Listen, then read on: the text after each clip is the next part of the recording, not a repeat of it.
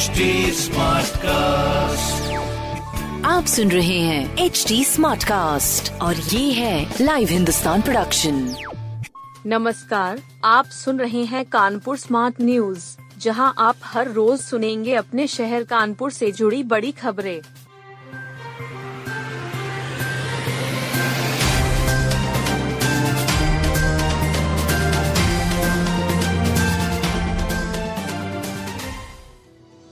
नवरात्र की बधाई देकर कोर्ट में पेश हुए विधायक इरफान सोलंकी। सपा विधायक इरफान सोलंकी को महाराजगंज जेल से लाकर कोर्ट में पेश किया गया। विधायक ने पुलिस वाहन से उतरते ही हाथ हिलाकर कहा, नवरात्र की सभी को शुभकामनाएँ। ड्यूटी पर तैनात पुलिस अफसरों को भी नवरात्र की बधाई दी। मीडिया कर्मियों ने पूछा कि क्या हाल है तो कहा, ऊपर वाला है। विधायक को एम पी कोर्ट में पेश किया गया। जाजमाऊ थाने में दर्ज आगजनी के मामले में चश्मदीद गवाह पीड़िता नजीर फातिमा व उनकी बेटी की गवाही होनी थी। आरोपित विधायक के भाई रिजवान सोलंकी, शौकत अली, इसराइल आटे वाले व शरीफ को भी पेश किया गया। पेशी के दौरान कोटकड़ा सुरक्षा पहरा रहा। देवी मंदिरों में जुटी बच्चों के मुंडन और कर्णछेदन कराने वालों की भीड़। नवरात्र के दूसरे दिन देवी मंदिरों में माँ ब्रह्मचारिणी की पूजा हुई। इन दिनों मंदिरों में बच्चों का मुंडन और कर्ण छेदन कराने वाले लोगों की संख्या कई गुना हो गई है। गुरुवार सुबह भी बारा देवी, तपेश्वरी देवी और जंगली देवी आदि मंदिरों में दूर दराज इलाकों से आए।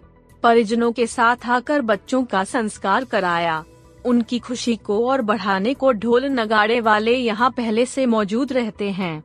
रोते चिल्लाते बच्चे को पंखा झलने वाली महिलाएँ दिख जाएँगी।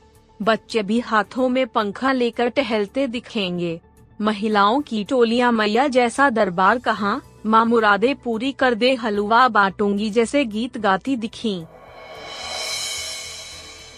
नोटिसों का जवाब न देने वाले 300 करदाताओं की बढ़ेगी मुसीबत। नोटिस का जवाब न देने वाले करदाताओं पर आयकर सख्त कार्रवाई करेगा। जिन नोटिसों का जवाब आयकर विभाग को नहीं मिला है, उन्हें सही मान लिया जाएगा। फिर नोटिस में लगाए गए कर अपवंचना सहित अन्य बिंदुओं को सही मानकर अग्रिम एक्शन लिया जाएगा। नोटिस का जवाब न देने वाले 300 बड़े करदाताओं के मामले संबंधित क्षेत्राधिकार वाले कर निर्धारण अधिकारियों को ट्रांसफ़र कर दिए जाएँगे। पिछले वर्ष आयकर विभाग ने कानपुर रीजन के 3000 लोगों को नोटिस भेजा था। ये नोटिस आए छिपाने चोरी छिपे महँगी लग्जरी गाड़ियाँ खरीदने, विदेशी फंड लेने समेत 18 मामलों से जुड़े थे। इनमें से 10 फ़ीसदी ने नोटिस का जवाब नहीं दिया।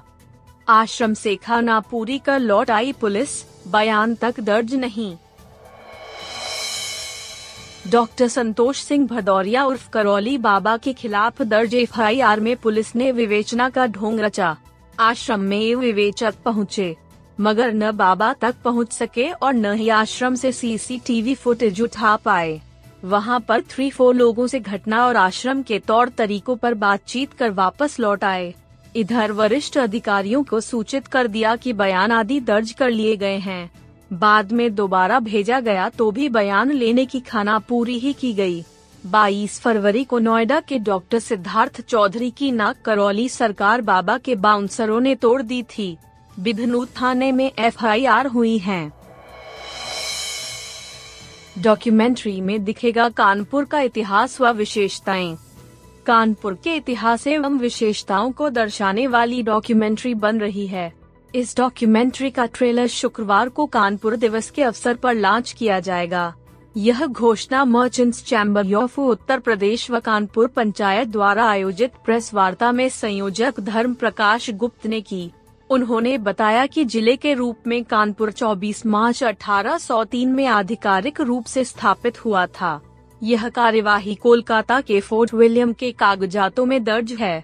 डॉक्टर इंद्र मोहन रोहतगी ने बताया कि कानपुर दिवस पर कानपुर की लुप्त होती विधान और टंकी का प्रस्तुतिकरण भी किया जाएगा।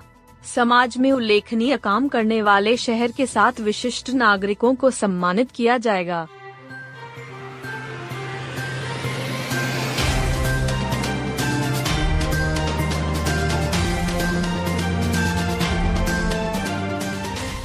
आप सुन रहे थे कानपुर स्मार्ट न्यूज़ जो की लाइव हिंदुस्तान की प्रस्तुति है।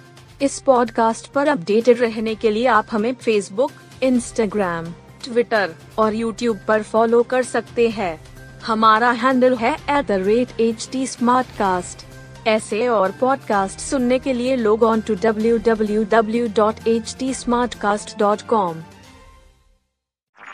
आप सुन रहे हैं एच डी स्मार्ट कास्ट और ये था live Hindustan production smart Smartcast.